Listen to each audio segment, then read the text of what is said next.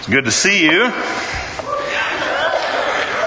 I get to preach on preaching. But first, I'd uh, like to introduce a special guest, at least special to me. My wonderful wife of 42 years is sitting right over here. Carol. She's been an encouragement to me in my ministry as I pray I've been an encouragement to her in her ministry. She's the director of women's ministries at College Heights uh, here in town. She's probably busier than I am most days, uh, but uh, she has heard me over the last four plus decades preach literally thousands of messages, and uh, she's always found a way to be encouraging after each message. If uh, if you know anything about preachers, after Sunday Sunday morning, they hop in the car, go home with their wife. There's always a question that every preacher asks his wife on the way home.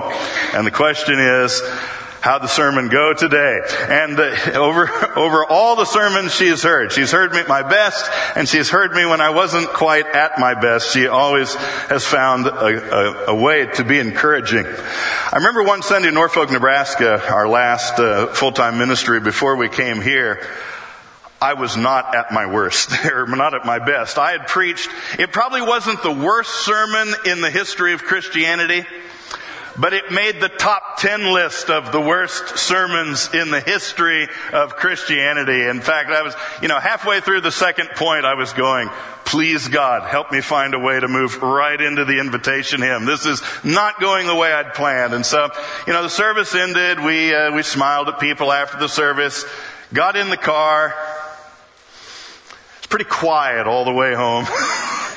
I finally couldn't stand it anymore. I, I, I asked, well, honey, how'd it go this morning? She paused and thought a little bit. She said, well, it ended.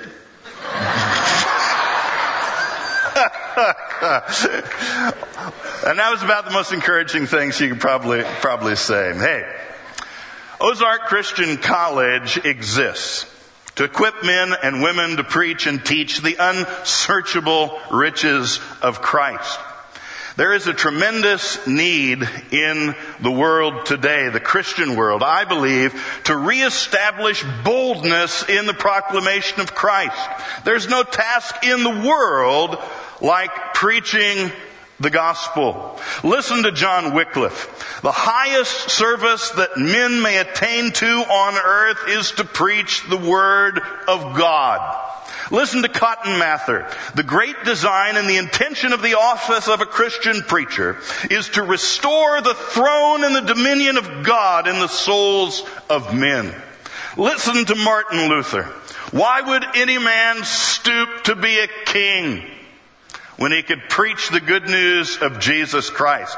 And I'm appreciative of all the disciplines we teach here on this campus. I'm appreciative of the New Testament department, the Old Testament department. I even kind of sometimes appreciate philosophy.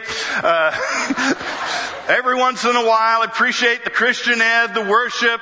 But of all the departments on campus, Mark Scott's in the best one. Preaching. And that's not just me. You know, God only had one son and he made him a preacher. Preaching is where the mind of God is made real in the world of men. And what is preaching? It is when a handful of dust rises up to speak on behalf of the creator of the universe.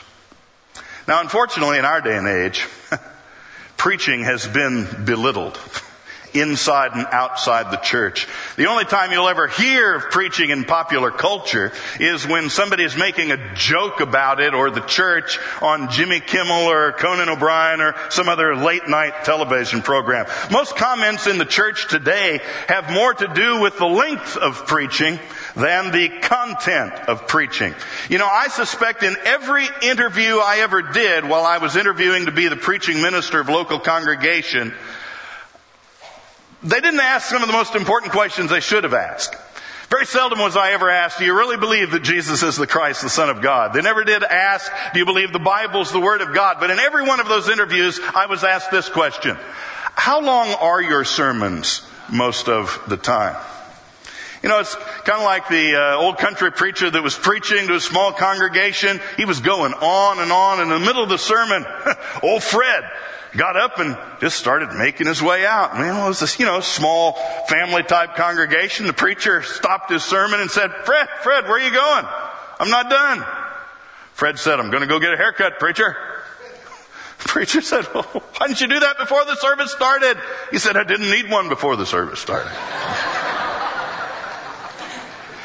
You know, my friends, when the people in our pews when the people in our pews are more concerned with beating the Methodists to the restaurants than they are about the deep things of God, we shouldn't wonder what's wrong with our people. We should wonder what's wrong with our preaching. The pulpit, or pardon me, the pew will seldom ever rise higher than the pulpit. And there's no more pressing issue before the church today than the need for bold preaching that does nothing less than exalt Christ. Bold preaching that lifts Christ up so clearly and so powerfully that He will draw all men to Himself through that preaching. Now the question is, where do we go to find this sort of power in our preaching and our teaching? Good question. A number of years ago, when we were ministering up in Nebraska, it was uh, my wife and I's pleasure to become friends with uh, Dr. Calvin Miller, preacher, educator, author, wrote the singer's song and the finale, uh, went on to be preaching professor late in his life. In his little book, Spirit, Word, and Story, he talks about power and preaching. I love what he says. He writes, power is the preacher's nemesis, the stuff of prophets that we mortals handle with fear. Preachers preach. But prophets thunder. and Dr. Miller goes on and he says, this book is obviously for preachers since prophets don't buy books on preaching. they're not, they're not interested in homiletical how-tos, nor do they care about style and preparation. Prophets don't prepare messages. Prophets are messages. Preachers are often only interested in oratorical power to enhance and ornament and drive home their sermons. Prophets major in things like obedience, integrity, and the demands of God. Having power is not their goal. It's only the supernatural corollary of their preachment. Prophets have power. They don't go looking for it. Preachers, he writes, though, on the other hand, it seems, search for it, but seldom have it. I believe the apostle Paul was a prophetic preacher. He wasn't concerned. Sorry, Mark, but he wasn't concerned, I don't think, with homiletical textbooks, sermon illustration guides, or the latest edition of Preaching Magazine over in the library. The apostle Paul, by his own admission, knew only one thing. He knew Christ. He knew Christ crucified. Christ the power of God and the wisdom of God. And that is why Paul was such a powerful tool in the master's hand. And so in our discussion of preaching today, I want to turn our attention to the end of uh, one of Paul's small little letters, the epistle to the Colossians. If you've got your Bibles, we're in Colossians, the fourth chapter, three simple little verses. Colossians 4, 2, 3, and 4. Colossians is a powerful book, and in it Paul pours out his heart in defense of the gospel. And this morning, as he nears the conclusion of the epistle, I think he outlines for us three keys that will help unlock the, the power that will allow for bold proclamation to be done in our preaching and in our teaching. If you've got your Bibles, Colossians, the fourth chapter, verses 2, 3, and 4. Paul says, devote yourselves to prayer.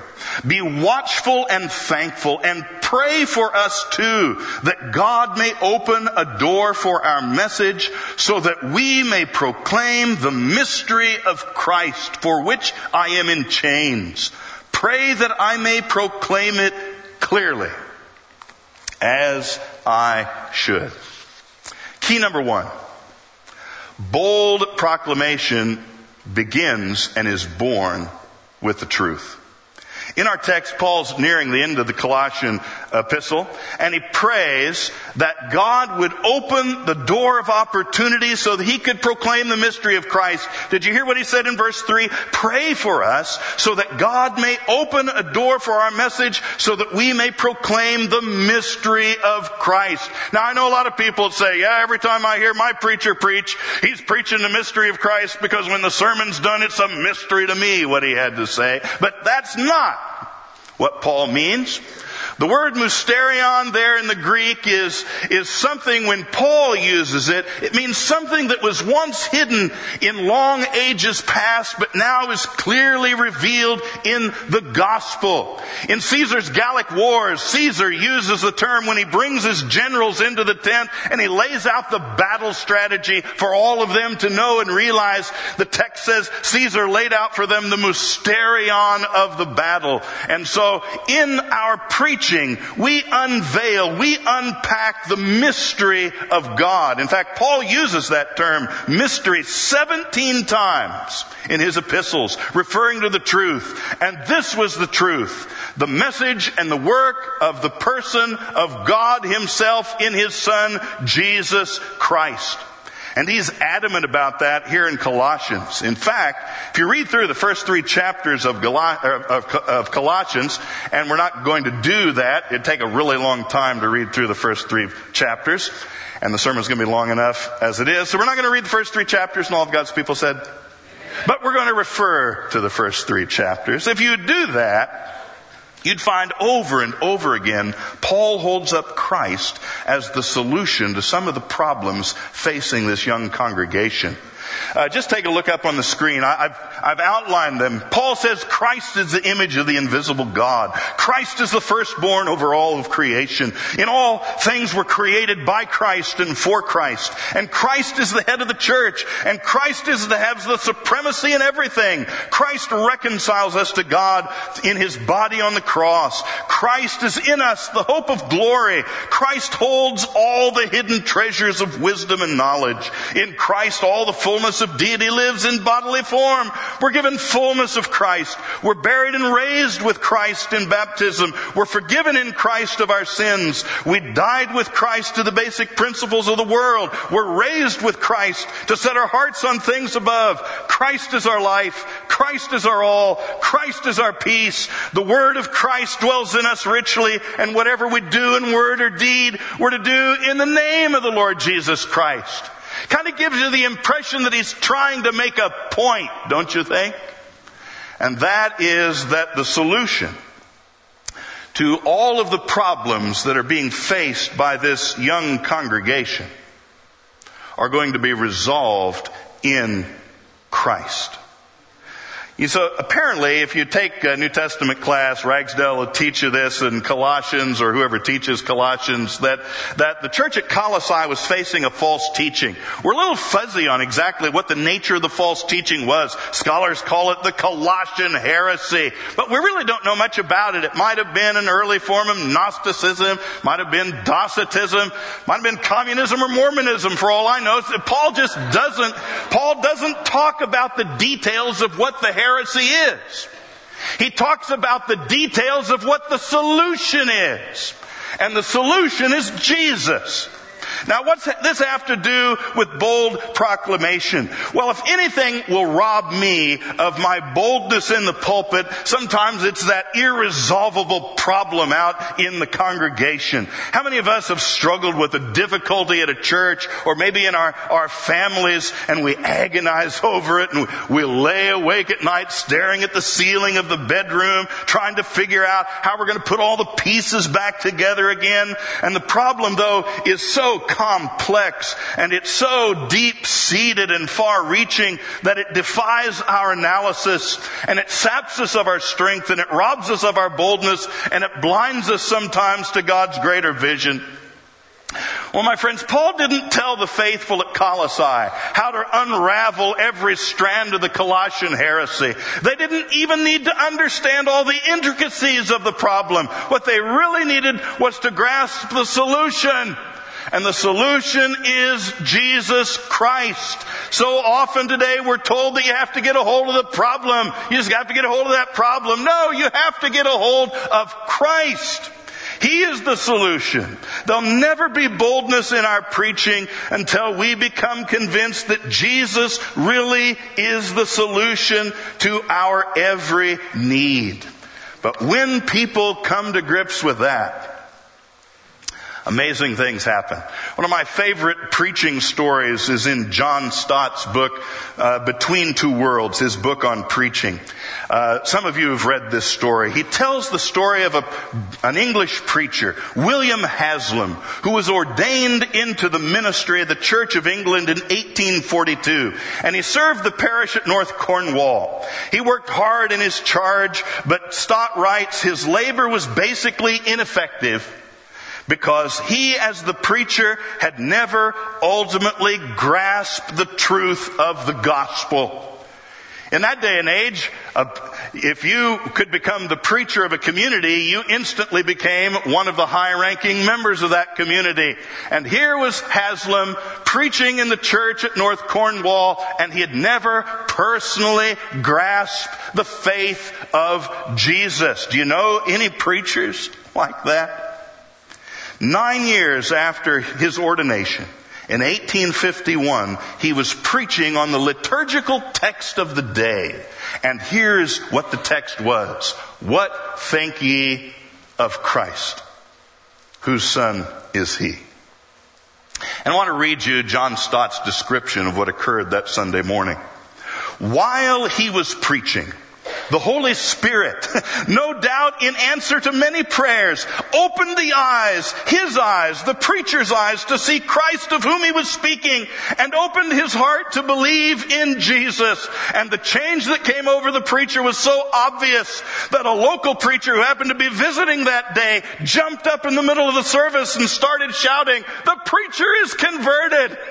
And he was drowned out by the voices of three or four hundred of the congregation and in order to uh, to uh, give some some organization to that, Haslam himself calmed everybody down, and he sang out the doxology, and everyone joined him, and they sang it over and over again. And news spread in that region of England that the preacher had been converted in his own pulpit by his own sermon. And revival broke out that day and lasted, Stott writes, lasted for nearly three years with a vivid sense in everyone of God's presence with conversions to Christ taking place, not just on a weekly basis, but on a daily basis. My friends, there'll never be boldness in our preaching or our teaching until we are laid hold of by the fact that our message is the truth. And it even goes beyond that. It is when we are laid hold of by that truth that Jesus Christ really is the solution to every problem that we will ever face. Bold proclamations born with the truth. Key number two. Bold proclamation is empowered by prayer. you know, preachers, and uh, I'm guilty of this as, as much as the next guy, sometimes talk more about prayer and yet practice it less than almost any other aspect of the Christian life. And if there's one thing that jumps out at us from our text is when Paul's asking and talking about proclamation, prayer is at the front and the back and the middle of everything he's seeking. He's asking that the congregation would, would beseech God that he would be empowered to make faithful proclamation. Take a look at verses 2 through 4 of our text. He says, devote yourselves to prayer, be watchful and thankful, pray for us too that God may open the door for our message that we may proclaim the mystery of Christ. Pray that I might proclaim it clearly as I should. You see it right there in the text. Pray. Pray. Pray three times. We know Those of us that have preached a long time, we know that the secret to power in our preaching comes from being in direct communication with God, reading the Word and speaking to God in prayer. And we need to develop, gang, one track minds on that subject, one track minds. I, I have a favorite story about four little ladies in the nursing home, all nice widow ladies out in the foyer playing cards every afternoon as they always did.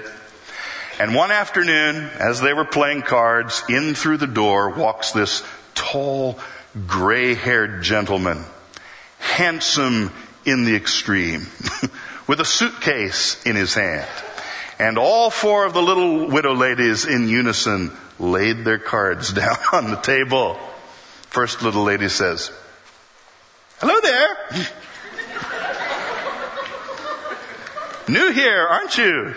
and he goes, Yes, uh, I am. I'm uh, coming to stay here. This is going to be my new home. I need a little help in taking care of things, and uh, here, here's my home, all by myself. Second little lady says, uh, Well, where'd you come from? And the nicely groomed gray-haired man said, sighed, and he said, You know, I said I wasn't going to lie about this. Um, I'm going to tell the truth. And so uh, I'm going to tell the truth. I, I've spent the last 20 years in San Quentin prison. And I'm out now and I need a little help and this is going to be my home.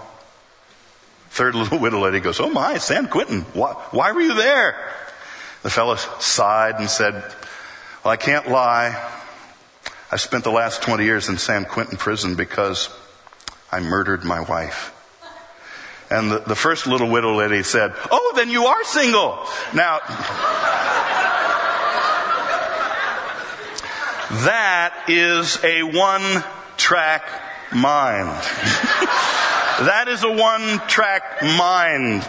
And I think we need to develop that mindset when it comes to preaching and teaching. We can do all our academic work. We can make, we can be like Matt Proctor and make every point in the sermon begin with the same letter and end with the same letter and everything in between. But unless we've been in communication with God, beseeching that God would empower our message, nothing is going to happen of eternal consequence. One of the greatest prayers in the Bible, I think, is found in the fourth chapter of the book of Acts. In my Acts class, we just got through studying it a few weeks ago. You remember the story. Peter and John are arrested in the temple while preaching, and they are taken off and stood before the Jewish high council, the very high council that had executed Jesus just a few weeks before.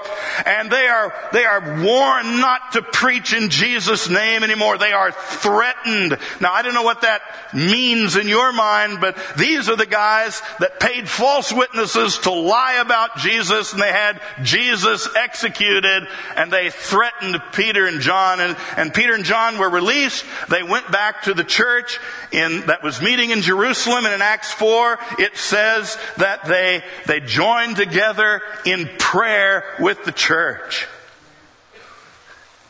But they didn't pray what we would normally pray for.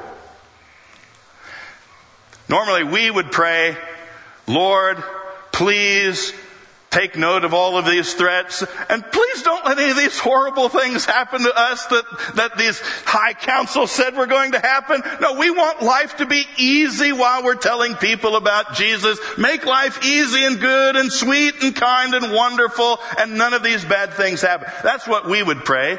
You know how I know that? Because I've sat in church for the last 60 years and I've listened to people pray. And we always pray for life to get easy and the bad things to go away.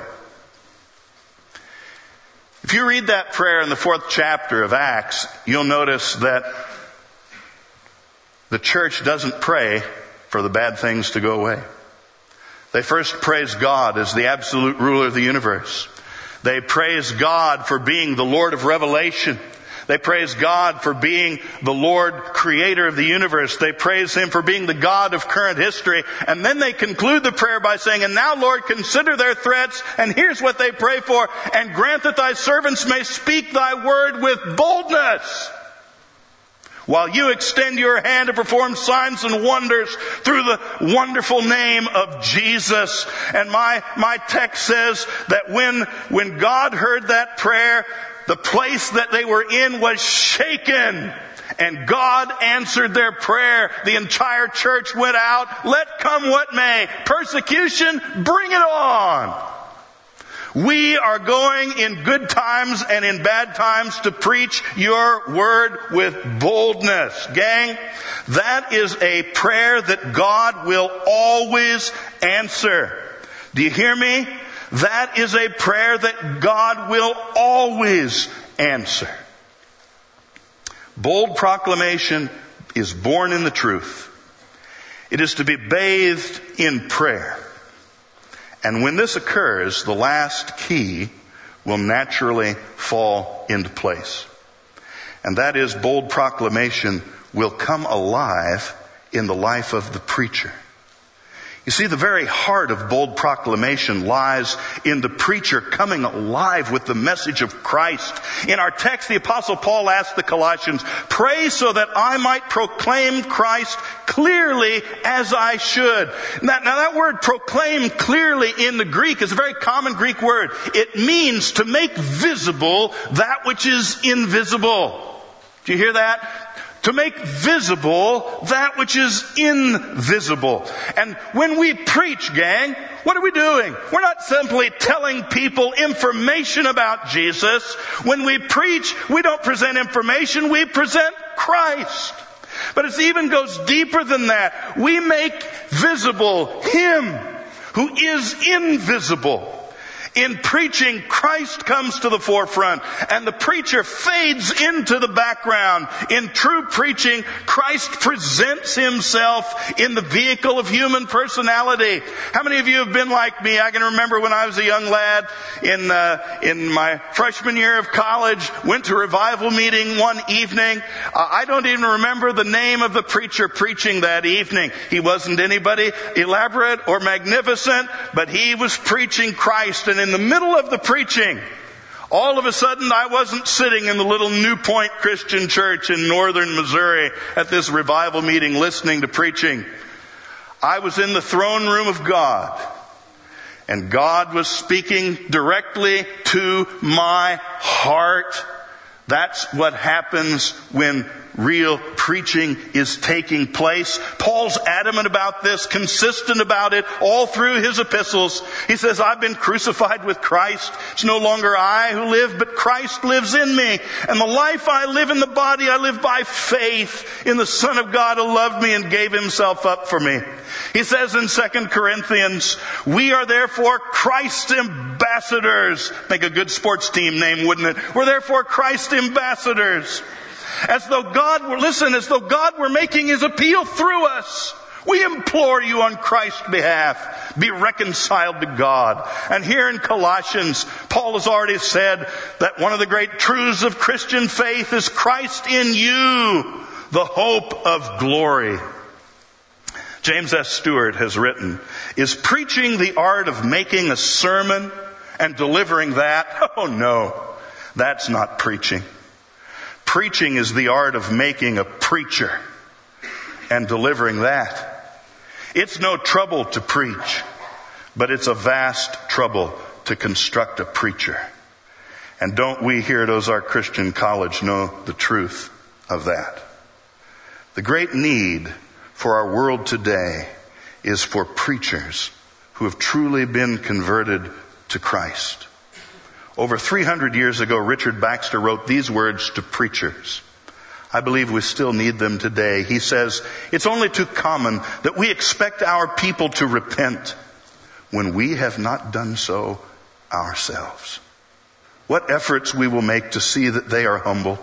How hard we may press them with our teaching, our convictions, our emphasis to wring out of them a few penitent tears and yet our own eyes remain dry and our own hearts are so little affected by remorse. If we would only spend half as much time to affect and amend our own hearts as we do uh, the hearts of those in our congregations, how different our lives would be. The long and the short of it is this. Bold preaching that truly exalts Christ can only come from the life of a man or a woman who's completely sold out to Christ. Nothing is as powerful as the message of salvation communicated through the life of a truly redeemed man. Oh God, send us such men. Oh God, make us such men. And if you're looking for an example of bold preaching that exalts Christ, Christian history is replete with hundreds of examples. You'd have a hard time finding a better model than the preaching of the uh, late David Martyn Lloyd Jones at Westminster Chapel in London. Well, I was a student at uh, Trinity Evangelical Divinity School. Uh, I had uh, D.A. Carson. Don Carson was uh, one of my New Testament professors. And he knew Dr. Lloyd Jones personally. Dr. Jones passed away in 1981. And uh, he told us a story about uh, the doctor. That's what uh, his close friends referred to him as, the doctor. Uh, he said that at the end of Lloyd Jones's ministry career, he contracted a slow, very painful, incurable form of cancer. He preached as long as he could, but finally he was he was uh, relegated to being uh, being in his home and finally, in the last few uh, months, he was bedfast. His associate minister, Ian Ramsey, would come and visit the doctor every day. And on one occasion, he brought a bushel basket filled with, filled with letters that had come in from people around the world. And uh, when he brought the basket into uh, the bedchamber of uh, the doctor, uh, the doctor said, "What's this?" And Ian Ramsey said, well, we get, we get hundreds of letters every day. These are just some of them that I brought you to encourage you. These are people from around the world that have been, been influenced by your preaching, by your ministry and writing. And Lloyd Jones says, well, what are they, what are they saying? What are they saying in the letters? And he says, well, all the people know that you have this, this awful form of cancer that's very painful and, and they're praying that, that you will be spared some of the agony and pain that normally is associated with, with this cancer. And Ian Ramsey said, Lloyd Jones propped himself up on his elbow with all the strength he had left and he shouted at his associate minister, tell them to stop! Tell them to stop! If that's what they're praying for, tell them to stop. He plopped back down into bed. And what uh, Carson told us he said next, uh, I'll never forget. Lloyd Jones said, all of my life, all of my life I've preached about the sufficiency of Christ to sustain a man or a woman in anything that life might send their way. And now here at the end of my life, God is granting me the privilege of proving that what I have preached all these years is true. I don't want to be spared anything. And according to Dr. Carson, he wasn't. He died a slow, lingering, painful death But until the time that he slipped from consciousness, he did not cease to proclaim the sufficiency of Christ. My friends, here is the great need for our churches. Here is the great need for our lives. The fire of Christ ablaze in our hearts. That's what the world has to see. And when the truth of the sufficiency of Christ grips our hearts, and the power of the Holy Spirit is unleashed in our lives through fervent communion with God in prayer, then the Lord Himself will come alive in our lives and the people will know the preacher is converted. The preachers are converted. And then and only then will we exalt Christ in bold proclamation. You're dismissed.